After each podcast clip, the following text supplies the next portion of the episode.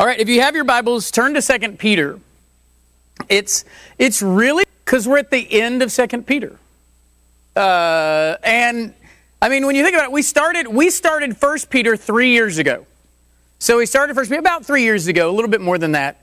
Uh, which means it actually took us longer to do First and Second Peter than it did Peter. Uh, so we, we've sort of, you know, we have we've taken breaks along the way and stuff like that. But but how do you sum up? Like for example, as we're coming, this is sort of our summary, you know, Second Peter look. How do you sum up a book like that? How do you sum up uh, this book that we've been really digging in and digging in because, like we said when we started, not a lot of people go, hey, you know where I want to turn to do my daily Bible reading today? How about we read Second Peter again? Right? Like, that's normally not someone's like top five list. They're not like, well, Romans, then of course Second Peter.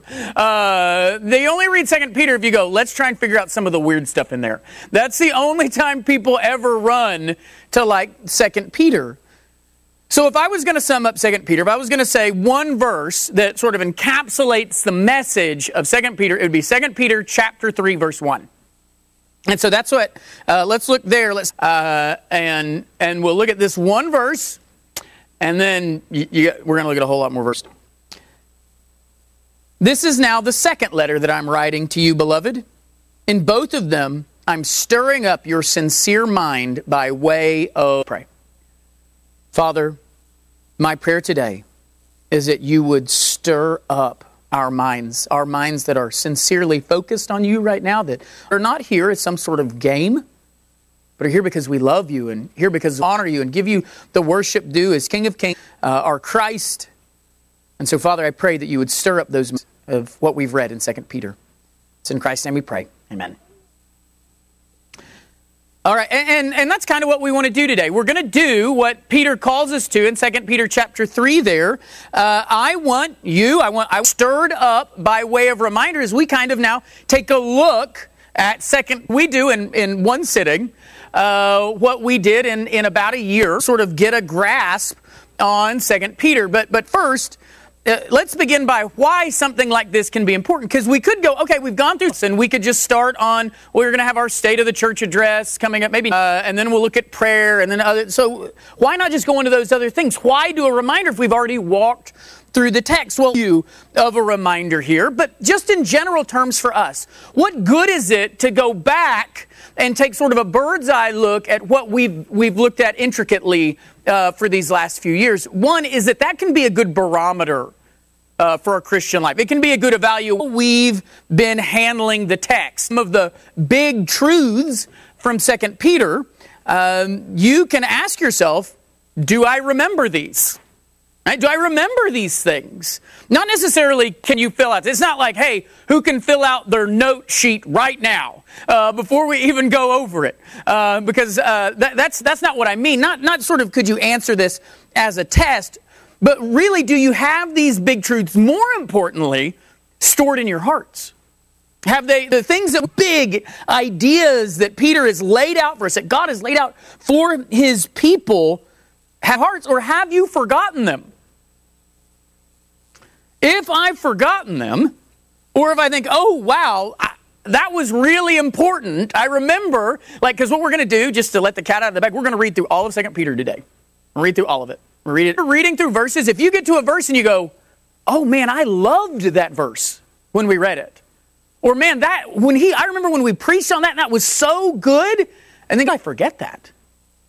It's sort of, sort of what, what happened? It can be a good time to ask yourselves those sorts of questions. If I loved it when I heard it, why did it not change my life? And it might just be that at the time, it can be that the Holy Spirit is pricking you in four or five areas as you're reading, and maybe you love this and you also love this, and, and God in His sanctifying work in your heart was working out other things, and now He is reminding you, because we just saw from, from Peter's does use reminders. It's not a it's not a one shot vaccination here. Uh, that the Lord does tell us and then remind us of certain things, but sometimes not remembering something, when we're reading through these texts and we're going back over this, if you see this and you don't remember, sometimes that can be a good wake up call for us. To ask, you know, what are we doing with the scripture that we get every week? If, if we hear things, uh, if we hear things in here on Sundays, and then they make little to no impact in our lives, then, then something is amiss in what we're doing. We're, we're probably not meditating on the things like we're supposed to.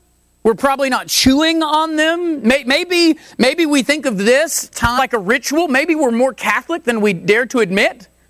That we, I did my church service. I had my church time.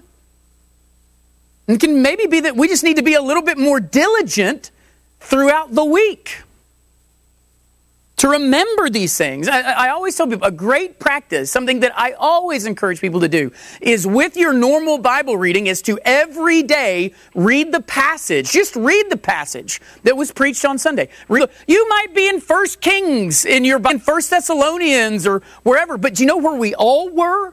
Where God put all of our body at, together to learn together? This passage these passages. So chewing on that, just read and, and just remembering what the verses are about and going through the, you know, hour and a half that I talked about it on. So I'm just saying, we go, sometimes that doesn't take very long, right? But just reading those things, getting them, making sure. So asking yourself, if I'm not remembering these things, is it because of the way that I'm handling Scripture? Maybe not on Monday, and then maybe on Tuesday, and maybe Thursday. Why is it that these things that are the Word of God are not changing my life? How can I forget these things? Or more importantly, why do I not see these things in my life? So, so I ask as we as we look through the book with a big lens, I want you to ask, how have these texts changed your life? Now, again, that which has nothing to do with how well I preach it right? Has nothing to do with how good my stories were, uh, my illustrations. My job ultimately is just to help you understand and apply the text. So the question then becomes I mean, truthfully, there is nothing special in what I do. My job is more about faithfulness than performance. So if we can spend, like we've done, if we can spend over a year on a book, life not be noticeably different from that book, then something's going on. If we can dig deep into the mine of you walk away with empty pockets. So sometimes going over a book like this can be a good wake up call for you to go, okay, I didn't remember a lot of that. I need to start doing something different. And if you want ideas, you can come to me. We can, I can work out things you can do just to help, little practices, spiritual disciplines, whatever. Uh, but but this can be a good wake up call. How can I make sure that these things are actually, you know, impacting? Uh, but we also, I think one of the things we also need to be careful of is assuming, as you hear that, assuming, yeah, that's going to be me. Because for most of us, and probably all of us in some way, the barometer will not be totally negative. You will see how God has used Second Peter to change your life. So it's not just, we're not just reading Second Peter so I go, and I can't believe you don't remember it. You know, uh, we're going to read Second Peter because you're going to see the faithfulness of your God in working some of these things. This will be a time of encouragement where you're going to see, as ham fisted as my application of the word is, right? You're like, I feel like I haven't done any of those things very well. As ham fisted as you are, and as ham fisted as I am, the Lord is wonders in your life through those texts. So this will be also not just a time of testing, but a time of a time of rejoicing. You know, some, sometimes going back over these texts will be like being reintroduced to old friends that have really shaped your life. And you'll remember, man, it's been I mean, it's been a year since we were in 2 Peter chapter 1. You might look at some of these texts about what God has done for you and go, oh wow, I remember it did shape my praise and it has shaped my view of God and what He calls me to do. I mean, those things, you can rejoice even as we're going over uh, some of these things. So it's a good barometer. It's a barometer that shows us what we need to be, just how God is working on us. Those are good things to remember. Uh, and then, and then, lastly, is it it helps remind us of the forest. And sometimes, as we spend time walking through these various passages and explaining them and applying them, it can be easy if, if to spend like over a year in Second Peter and walk away and us not know what Second Peter is about. Right? To have, uh, so we can have this weekly sort of text explanation uh, and each individual text and what it's talking about. But if we're careful, we'll keep those texts like so many bits of scattered debris, right? Never actually stacking them together and seeing how they work together for what God is trying to teach us in whole. And so remember, in Scripture, God has not given us segmented verses God has given us whole letters, whole books. So, so understanding the individual verses is supposed to help us is teaching us. So, so we, we want to ask, is, is that what I've been doing? Have I been taking these verses and using them to help me understand the book? Uh, and, and again, if you haven't been going back over previous verses, rereading the text, then what you've, you've probably well explained but scattered puzzle of Second Peter where, where you can eye that piece right there 2 peter chapter 2 verse 7 that's an eye you know and you how does that fit with this part and chapter 1 and chapter 3 like how do you get it all work together? So this is going to be a good time to pull us back from those individual pieces and start piecing them uh, together. We want to see the book as a whole. So so let's do that. Let's look at the puzzle. Let's see this big picture view and to do that, it up into three easy sections that we'll be reminded of before we read it. The first one is that we need to remember and respond to what God has done. That's chapter one. And First Peter break or Second Peter breaks up into really good chapter breaks here, really clear themes. Uh, chapter one is that remember and respond to what God has done. That that God has it, just as we're going through it, you'll see God has gifted us salvation. He's giving everything that we need uh, for for life and, and godliness. He's made us to know Christ. He's made us to know His salvation. All of it as a gift. But but then he, he doesn't just tell us to remember, Peter tells us how to respond to those thoughts. So when you've remembered what God has done, what should you do? Well, Peter tells us if God has gifted us all of these things, then we should get to work. We should get to work with building on what we know. And remember, that's where uh, in First Peter you saw over and over he used the word speedily, diligently, make every effort. Uh, that Again, I hate that they translate it different uh, in different verses, repeated over and over. The one thing God's telling you is, if this is true, then get to work and get to work now. Right? Get to work now. Uh, and, and we do that, Peter tells us, because all of this is real. Because the Word of God is not a man made myth. Uh, this is the eyewitness accounts of the glorious life and work of Jesus Christ. So he says, so real faith, genuine belief results not, not in a Christian life that is all theoretical, but one that comes, uh, as they say, out of your fingertips. It's seen in your life. If all of this is real, then we need to get to work and do it now. But then we get chapter 2 where he talked about the dangers of false teachers. The interesting note, remember from chapter 2, is this is the only time that the word false teacher is used in the Bible. Uh, the, that word false teacher appears in one verse in 2 Peter chapter 2. That's the only time that, that you'll see a false teacher mentioned. Um, Peter's instruction is to recognize and either run from or run off false teachers recognize and either run from or run off false teachers. And in many ways, chapter 2 is warning us about those who are going to keep us from doing what it's talking about in chapter 1 and what it's going to talk about in chapter 3. These false teachers are going to mess up what Christ has done for us and not call us to obey Him, or they're going to mess up what God is going to do for us and lead us to not obey Him in that. So, this warning here in chapter 2 is watch out for people who are going to throw you off of these book-end statements. And so, what do false teachers do? Just a, a, quick bullet list he, he laid out for us. They bring division in the body based on man's word and not God's word alone. They will willfully reject the clear teaching of God's word, denying their master that they claim to have. Peter warns us to stay away from these people for your own health. That one, that all false teachers, although they're different in their description, they're united in their destiny, which is destruction. That false teachers will use temptation to attract. They are bad for the gospel. They're actually using you to grow themselves. They treat God's word like plastic. So, people like that, Peter says you got to run from. Uh, you got to run them off because although they promise freedom, and that's what they're trying to sell you, in the end, they're the ones who are really slaves and they'll enslave you with them. And then we get that last chapter, chapter 3, remember and respond to what God is going to do.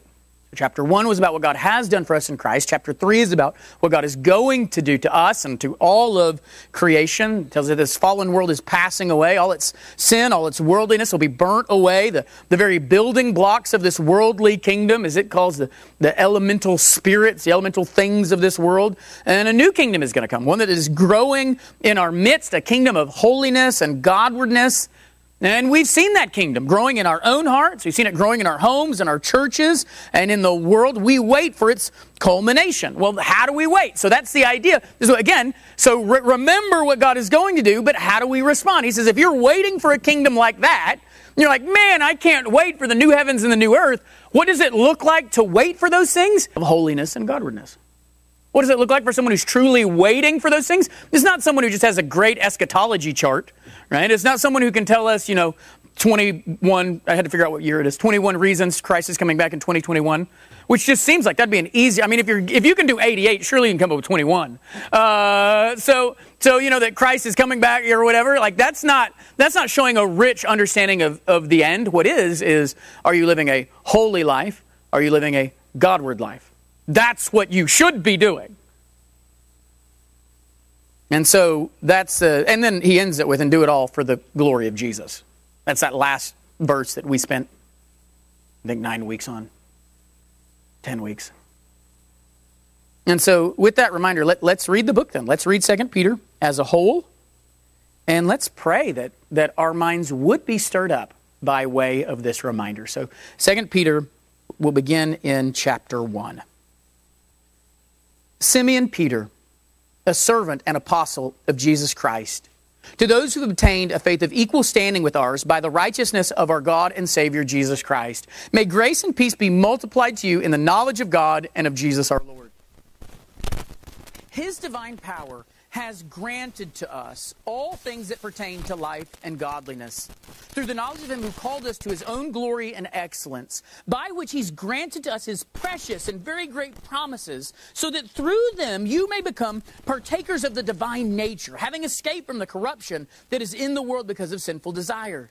For this very reason, make every effort to supplement your faith with virtue, and your virtue with knowledge, and knowledge with self control, self control with steadfastness, steadfastness with godliness, and godliness with brotherly affection, brotherly affection with love. For if these qualities are yours and are increasing, they keep you from being ineffective or unfruitful in the knowledge of our Lord Jesus Christ. For whoever lacks these qualities is so nearsighted that he's blind, having forgotten that he was cleansed from his former sins. Therefore, brothers, be all the more diligent to confirm your calling and election. For if you practice these qualities, you will never fall. For in this entrance into the eternal kingdom of our Lord and Savior Jesus Christ. Therefore, I intend always to remind you of these qualities, though you know them and are established in the truth that you have. I think it right, as long as I'm in this body, to stir you up by way of reminder since I know that the putting off of my body will be soon, as our Lord Jesus Christ made clear to me. And I will make every effort so that after my departure, you may be able at any time to recall these things. And a great verse to think about when thinking of 2 Peter. For we did not follow clear, cleverly devised myths when we made known to you the power and coming of our Lord Jesus Christ but we were eyewitnesses of his majesty. For when he received honor and glory from God the Father, and the voice was borne to him by the majestic glory, This is my beloved Son with whom I'm well pleased, we ourselves heard this very voice borne from heaven, for we were with him on the holy mountain. And we have the prophetic word much more fully confirmed, to which you will do well to pay attention as to a lamp shining in a dark place, until the day dawns and the morning star rises in your hearts, knowing this first of all, that no prophecy of Scripture comes from someone's own interpre- interpretation. For no prophecy was ever produced by the will of man, but men spoke from God as they were carried along by the Holy Spirit. But False prophets also arose among the people, just as there will be false teachers among you, who will secretly bring in destructive heresies, even denying the master who bought them, bringing upon themselves swift destruction. And many will follow their sensuality, and because of them, the way of truth will be blasphemed. And in their greed, they will exploit you with false words. Their condemnation from long ago is not idle, and their destruction is not asleep. For if God did not spare angels when they sinned, but cast them into hell and committed them to chains of gloomy darkness to be kept until the judgment, if he didn't spare the ancient world, but preserved Noah, the herald of righteousness, with seven others, when he brought a flood upon the world of the ungodly, if by turning the cities of Sodom and Gomorrah to ashes, he condemned them to extinction, making them an example of what's going to happen to the ungodly, and if he rescued righteous Lot, greatly distressed by the sensual conduct of the wicked, for as that righteous man lived among them day after day, he was tormenting his righteous soul over their lawless deeds that he saw and heard, then the Lord knows how to rescue the godly from trials and to keep the unrighteous under punishment until the day of judgment, and especially those who indulge in the lust of defiling passion and despise authority. Bold and willful, they do not tremble as they blaspheme the glorious ones. Whereas angels, though might, greater in might and power, do not pronounce a blasphemous judgment against them before the Lord. But these, like irrational animals, creatures of instinct, born to be caught and destroyed, blaspheming about matters of which they are ignorant, will also be destroyed in their destruction, suffering wrong as the wage for their wrongdoing. They count it pleasure to revel in the daytime. They are blots and blemishes, reveling in their deceptions while they full of adultery, insatiable for sin. They entice unsteady souls. They have hearts trained in greed.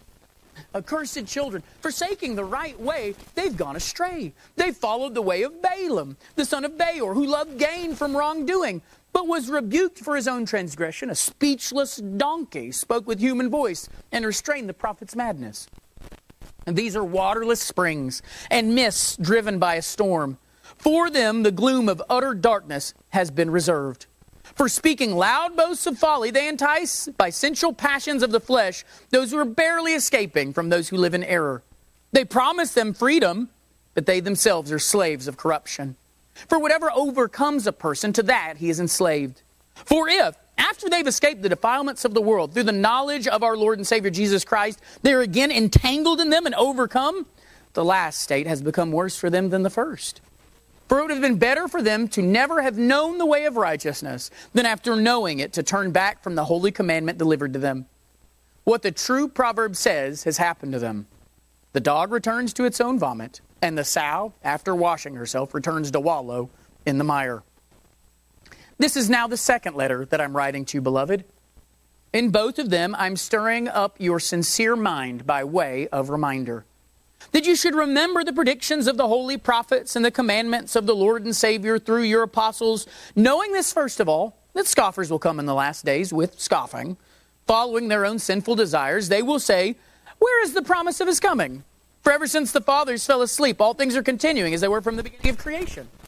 For they deliberately overlook this fact that the heavens existed long ago, and the earth was formed out of water and through water by the word of God, and that by means of these, the world that then existed was deluged with water and perished. But by the same word, the heavens and earth that now exist are stored up for fire, being kept until the day of judgment and destruction of the ungodly. But do not overlook this one fact, beloved, that with the Lord one day is as a thousand years, and a thousand years is one day. The Lord is not slow to fulfill his promise, as some count slowness, but is patient towards you, not wishing that any should perish, but that all should reach repentance. But the day of the Lord will come like a thief. And then the heavens will pass away with a roar, the heavenly bodies will be burned up and dissolved, and the earth and the works that are done in it will be exposed. Since all these things are thus to be dissolved, what sort of people ought you to be in lives of holiness and godliness? Waiting for and hastening the coming day of God, because of which the heavens will be set on fire and dissolved, and the heavenly bodies will melt as they burn. But according to his promise, we are waiting for a new heavens and a new earth in which righteousness dwells. Since you're waiting for these, be diligent to be found by him without spot or blemish and at peace. And count the patience of our Lord as salvation, just as our beloved brother Paul also wrote to you according to the wisdom given him, as he does in all his letters when he speaks in them of these matters.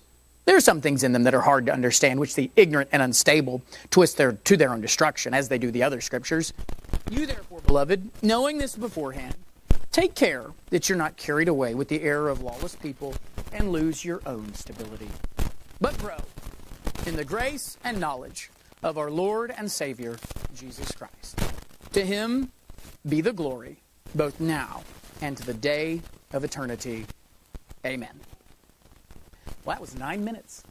Nine minutes. That's always encouraging when you're like, hey, I could read the whole book in nine minutes. I mean, that's like, uh, that's like a couple of commercial breaks. Um, so, so what do we do with that? What do we do with Second Peter? Let's take Second Peter, and I just want to give you some general application for Second Peter for us as a church. Things that, uh, as a pastor, I would shepherd you, uh, uh, shepherd us toward. The first is that God tells us to, to remember and, and respond to our salvation, but he, but he also tells us how.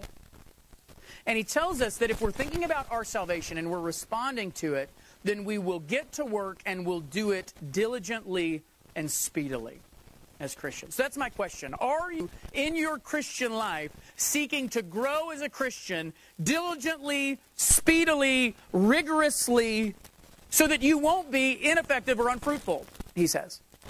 And, and if he says if we don't work speedily, then that must mean that we've forgotten why we were saved and we've forgotten the eternal kingdom for which we hope. So, could you say that your work for the Lord as a Christian, when you look at your Christian life, you can say, okay, so Paul repeats that, or Peter repeats that word over and over in chapter 1 speedily, quickly, make every effort, hastily. Can I look at my life and saying, I am making every effort in my Christian life?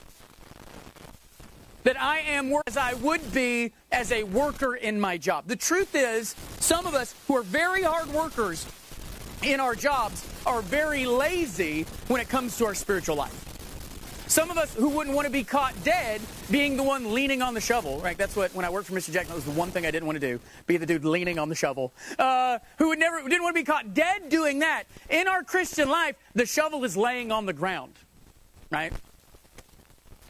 Can you say that when, when, when Peter says here, if you are thinking about what God has done for you, if you're considering your salvation, if, if, if your salvation, if you're remembering it, then you will be diligently working to grow in your Christian faith. Has your commitment to the Lord been a half hearted commitment?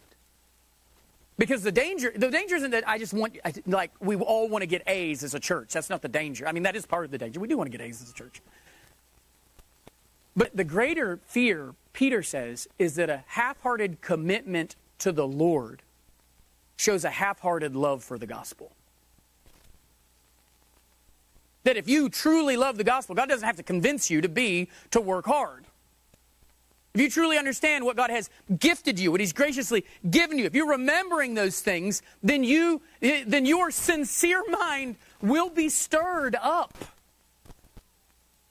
You, the, the, the gospel the gospel won't have to work on you like a cattle prod.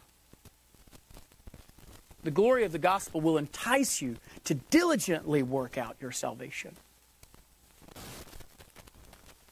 So, has your commitment to Christ been half hearted? And again, that, that goes back to what we looked at at the beginning. How diligent are you to take what you learn? Like when we talked about taking the text, how diligent are you to take what you learn and cement those truths in your mind and in your life?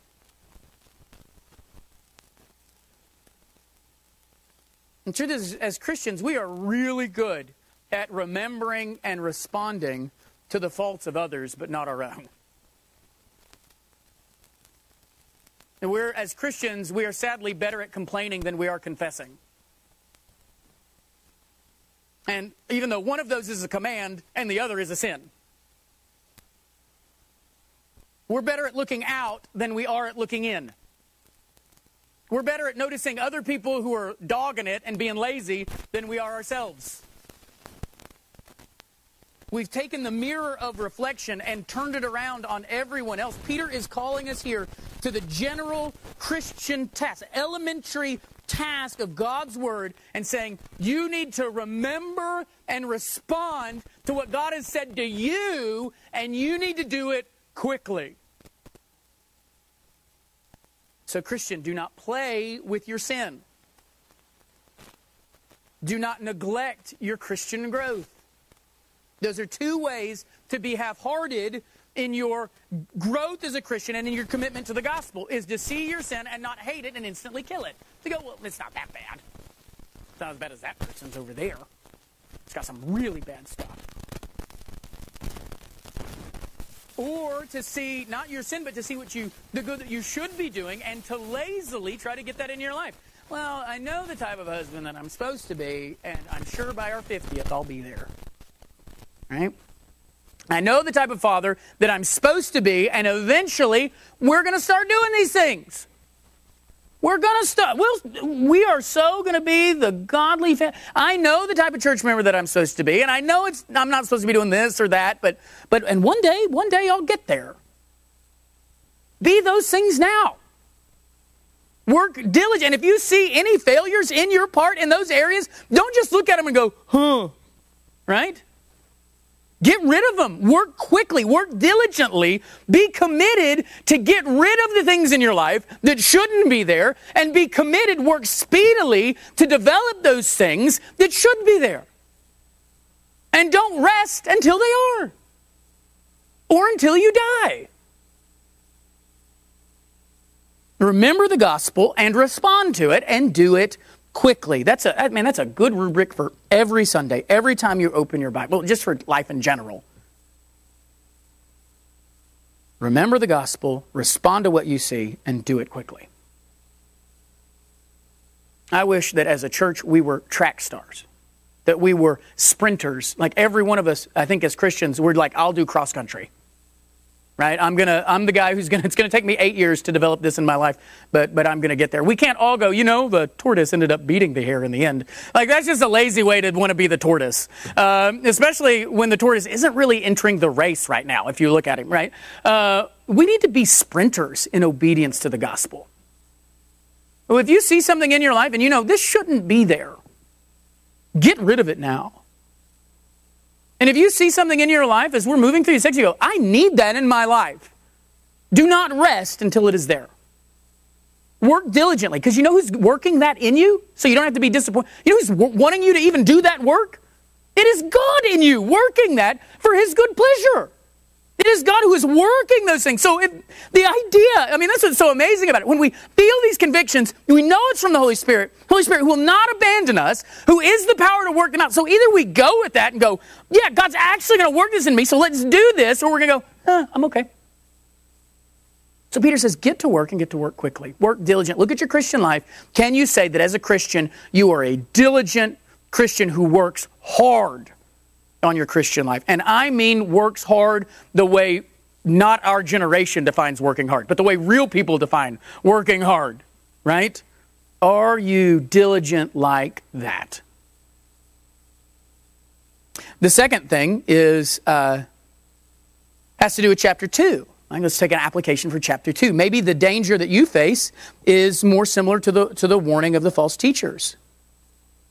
I mean, so, so the church the church should be on the lookout for anyone who tries to, to subtly, and, and that's important. False teachers, remember, are not just bombastic blowhards who just get up and, and, and whose craziness is obvious. Peter says that it happens secretly or, or subtly. Beware those who do the things that the false teacher that he warns about that false teachers do. Those who are more set in their opinions than they are in God's word, who will reject the clear teaching of Scripture in favor of their word who will use people's natural temptations as a way to attract them to their side. Beware of those who will treat God's word like plastic, who can mold it to say anything they want it to say. And Peter warns us, although they may grab your attention, and, and there may even be positive outward outcomes, in the end, they are bad for the gospel, they're bad for you. And, and here's a, here's a thing to reckon that I've seen as, as a pastor. Most people deal with false teachers when, when we think false teachers, we instantly think, well, either my pastor is a false teacher or not. Is Zach a false teacher? No. Is Chris a false teacher? No. Then I'm okay. Most people who deal with false teachers in their life that I go and they've had false teaching that someone has told them about has, is, does not come from their pastors. It comes from Aunt Molly or friend so and so or this person at their work or whatever, and that person has been feeding them things that are not true. And has been teaching them to believe things that aren't true. And if I could take this rubric and say, whenever you're having a conversation for, with someone and they're trying to lead you to something, you need to measure the conversation by what Peter is saying here. Because you'll probably find out there are a whole lot more false teachers in your life than you expected. That you can't go just because I don't turn on TBN and, and, I, and I'm not watching Joel Osteen, that, that I'm fine. That there are there are dangers like so we don't want to just go oh i've got good pastors so i can skip chapter 2 there are there are dangers in this world that we must be careful of. It's not just about who you listen to on the internet or the radio or who's in your pulpit. You must be careful and you and you've got to be careful because peter tells us that these dangers are not obvious. Right? That's part of the problem. This isn't this isn't someone who says hey Come here. You know, let's quit listening to the Bible. It's not, I mean, that's not, oh, false teacher. Like, that's not how it happens. That's not, what, what does he say? It's not just someone who does that. In fact, these false teachers are going to pull their Bible out. So you can't go, well, I was talking, but then they got their Bible out. It, Peter's going, that's what the false teachers do. That's the secret part of it. That's the, you can't twist the Word of God. You can't treat the Word of God like plastic if you ain't using it. But if when they pull their Bibles out, you notice the characteristics mentioned above that they're stirring up disunity in you, that in the end you're looking going, I think they're really just set in their opinions. That instead of leading you away from your temptations, they're feeding your temptations. You ever been in a conversation with someone who seems to want you to get upset?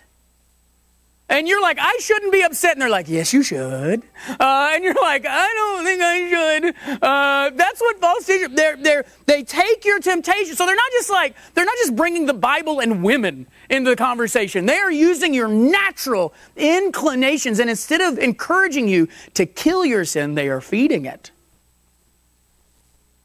That's someone to watch out for. And also, don't be that. One of the dangers of Second Peter that I think we miss is some of us can be guilty of being a false teacher like this, doing these sorts of things. Can, look at the dangers here and ask can I be guilty of these same things when I talk to people? When I talk to people and they ask me, what should I do? Or when I'm even telling them what life is about or little subtle things, you know, what, uh, you know, how to think about jobs or marriages or how to think about their, their wife or their kids. You know, when you're telling people how to think about those things, you are teaching them. Are you being a false teacher to others? So look, say, do I, when you talk to others, do you focus on your opinion or do you focus on the clear scripture of God's word and call them to obey their master? Do your words, are your words leading to division or unity in the gospel? Instead of urging people to run from their temptations, are you helping them to give in to them? I mean, the truth is, we'll even have scripture to back up what we're doing. But we know if we're actually twisting that scripture or not. We know, we know if we've got an opinion and we do the whole concordance search to find, now, where might I find my opinion in the Bible? Where can I find a scripture verse that is close enough to my opinion that I can use it in this conversation? As some of us in our, in our conversations look far more like the false teachers than we do the church that Peter is calling us to be. So I think we want to be careful not to skip chapter 2, right? Not to say, well, we're at a strong church with good pastors who love the Bible, so I don't have to worry about false teachers. That's not what Peter is saying here. Or maybe you need to be reminded of the last one. Maybe you need to fix your eyes on what God has promised. Maybe you need to remember and respond to what God has done. But, but God has not only told us how to view the end, He's told us how to respond to it. And what does He say? You respond to the end with holiness and godliness. So the first question is Are you, are you living a holy life? I mean, it's really, it's really easy to be to get tied up in eschatology or end time stuff. But, but Peter says if you're really concerned about that sort of stuff, if you're really interested, if you really believed about the coming of the kingdom of God, if you really long for a place where righteousness dwells, as Peter says, then you'll live lives of holiness and godwardness today.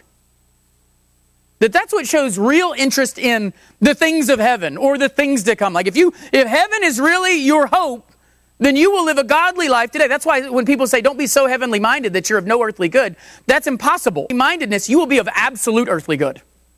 Because you will be living a life of holiness and godwardness right now today.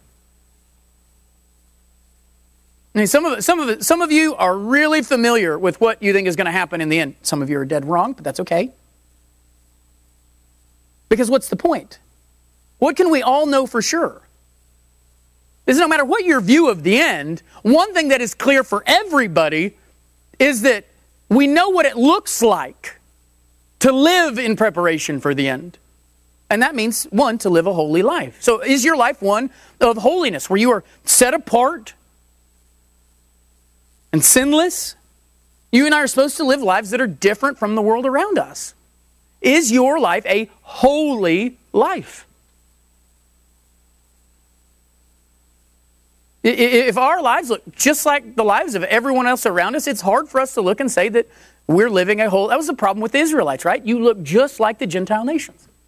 It was just like them. We can look just like everybody else's life around us and still be living a holy life is absolutely contrary to the story of Scripture since the beginning. If we've got the same goals, the same habits, the same sins, but Peter says if we're living with the end in mind, we'll not just be separated from the re- rebellious world around us, we'll be set apart from sin itself. So, as a Christian, one of the ways you show your desire for the end and you show your expectation of what God is going to do is you hate your sin and you run from it. You live a life of holiness. And, and the best way to live a holy life, or you could say what goes hand in hand with living a holy life, is a Godward life. Remember, you can go back. I didn't do I started to do it as I was, you know, I started to retranslate Second Peter as I was reading it to the parts I don't like the translation of, but I thought that'd be confusing. But remember, every time it says godliness there in Second Peter, I think a better translation is Godwardness. I gave you permission to scratch it out in your Bibles and write it. Uh, I just think it's a better translation.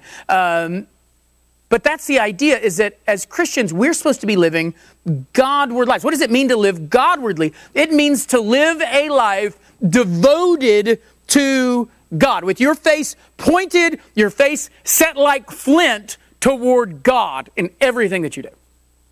He is your focus. He's your reason for living. He's why you do everything that you do. Every area of your life is done Godwardly, not just Sunday mornings.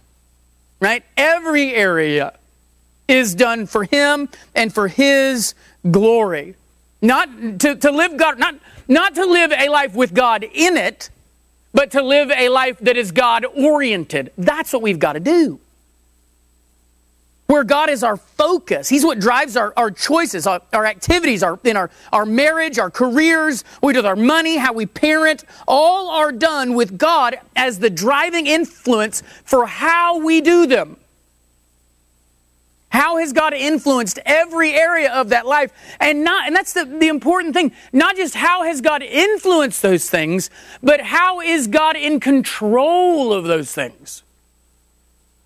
Not just changed how you parent, not has God changed, sort of changed what you do with your finances. How are those things Godward? That's what Peter calls us to.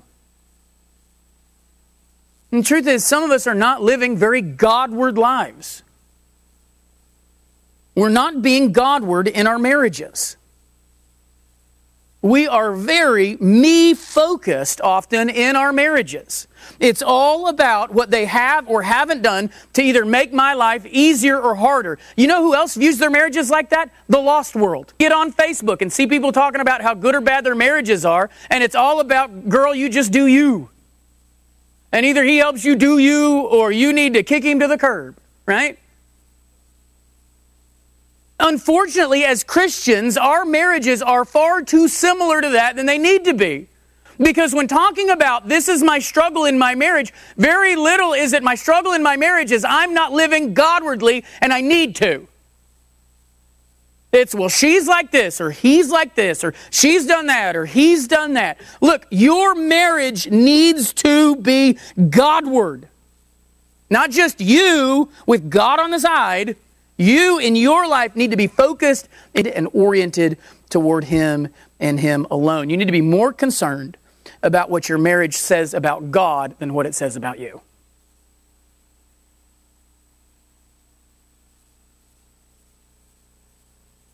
Some of us aren't being Godward in our parenting. We're preparing our kids for everything in life except for the life to come. We spend 15, 30 minutes a day on Bible stuff, if we're lucky, talking about how important God is, but then we'll spend hours preparing them for things that are totally ancillary hours. We'll devote hours to other things that in no way develop their godliness or Godwardness. We'll prepare them for sporting success. We'll prepare them for academic success. We'll prepare, prepare them for career success. We'll prepare them uh, for interpersonal success. But we do not think I need to make sure that as a parent, everything I do is done Godwardly. Some of us aren't being Godward in our finances. I thought I'd bring this up in 2020, right? When finance got tough for everybody. It's a good time to bring it up. Why? Because when bills get tight, if God is the first one who gets cut, then something is wrong. It shows a lack of faith. It shows a lack of hope. And the funny thing is, when I've done it, I know it, right? When I go, you know, I used to give this much, but ew, maybe I'll give this much.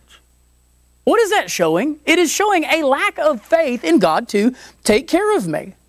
Because I thought I can only give this much when my surplus is already this much. So uh, I, I, talk about giving, not because of anything other than the fact that the Bible talks about it a lot. So I mean, open open your checkbook. Look at what you're spending on. Does anyone have checkbooks anymore? Open your websites to your banking apps, right? See what you're spending your money on. The entertainment budget, the house budget. Look at how much, I mean, look at how much you spend at Amazon each month. And ask, are my finances Godward? And again, I'm not, and that's what I want to make clear. Am I talking about tithing and giving to the church? Yes, but I'm not just talking about that. Because you can give 10%, 15% to the church and still not be Godward in how you're spending your money. Because you got to be Godward with the 100% because it's all His. So it's about being Godward with all of it. If, if, if, if you're, if, I mean, tithing is like the lowest bar, right? If, if everything else is just one, then you can't say if, let's say again, 10%, 10% of your life is Godward, but 90% isn't, you wouldn't say that you're living a Godward life. So if 10% of your finances is Godward, but 90% isn't, what makes you think that that, that 90% that you're that you're being Godward with your finances? And this is a struggle. It is more of a struggle in the United States than it is anywhere else because the Bible warns us the more you have, the harder this will be. The more blessed you are, the harder it will be to give up any of it.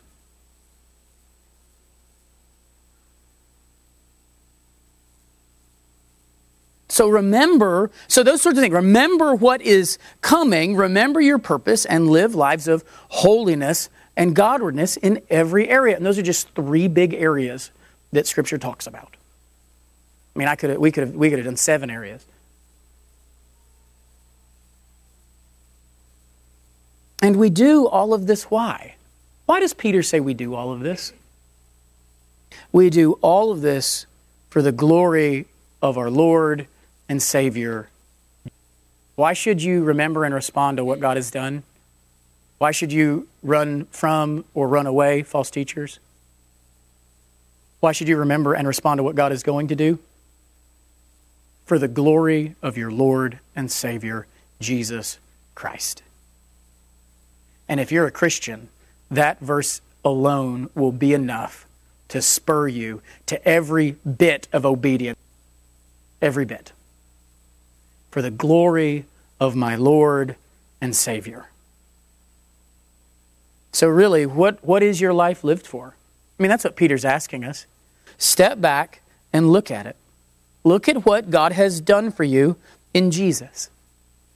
Beware of those who take your eye off of him and then look toward what is coming. Or when you do that, one word will slip from your lips, one word to describe how you respond, and it's glory. Glory be to our Lord and Savior, Jesus Christ. When? Now. And to the day of eternity. But it begins now. Let's pray. Again, as we talked about at the start, we don't want to quickly run from anything. So if there is anything today that the Lord convicted you of, or you thought, man, I need to work on that, you know, some of the dangers can be we can we can hear it early in the sermon, and even by the time we get to the end of the sermon, we've forgotten what it was. Take a moment and just think, where did the Lord prick my heart? What sort of things should I work speedily toward getting rid of? And, and, and, recognize already, already the temptation to put it off, right? Already the temptation to not be speedy about it. Already the temptation to not change. To not, to not, to not run to your spouse and say, I'm sorry. I'm sorry for last week or last year or the last five years. I'm sorry. Not to, not to look at your life and say, we're changing our home and it's going to look like this. Not to look at these things and say, this is what God has called me to do because of what He's done for me. I will do it and I'll do it speedily. Speedily. But what, what conviction has the Lord laid on you? And Christian, He says, a, a half hearted commitment to Him is a half hearted love for the gospel.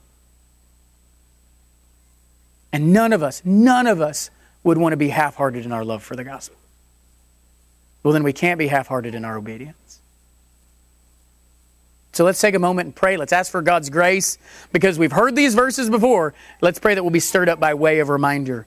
Father, we come to you today, and God, we ask you that you would stir us up that your word would stir, stir, us to be obedient in all of these areas that father we would we would work diligently and quickly that we'd be on the lookout for anyone who would take our eyes off of the job that you've given us and father that we would live uh, lives of holiness and godwardness. Father help work these things in us. We know that you're the one stirring us up and you're the one who will help us to complete it. How do we know that? Because of your son jesus christ that's how we know you will keep your word. You will make us holy. You will lead us Godwardly until we're with you at your right hand.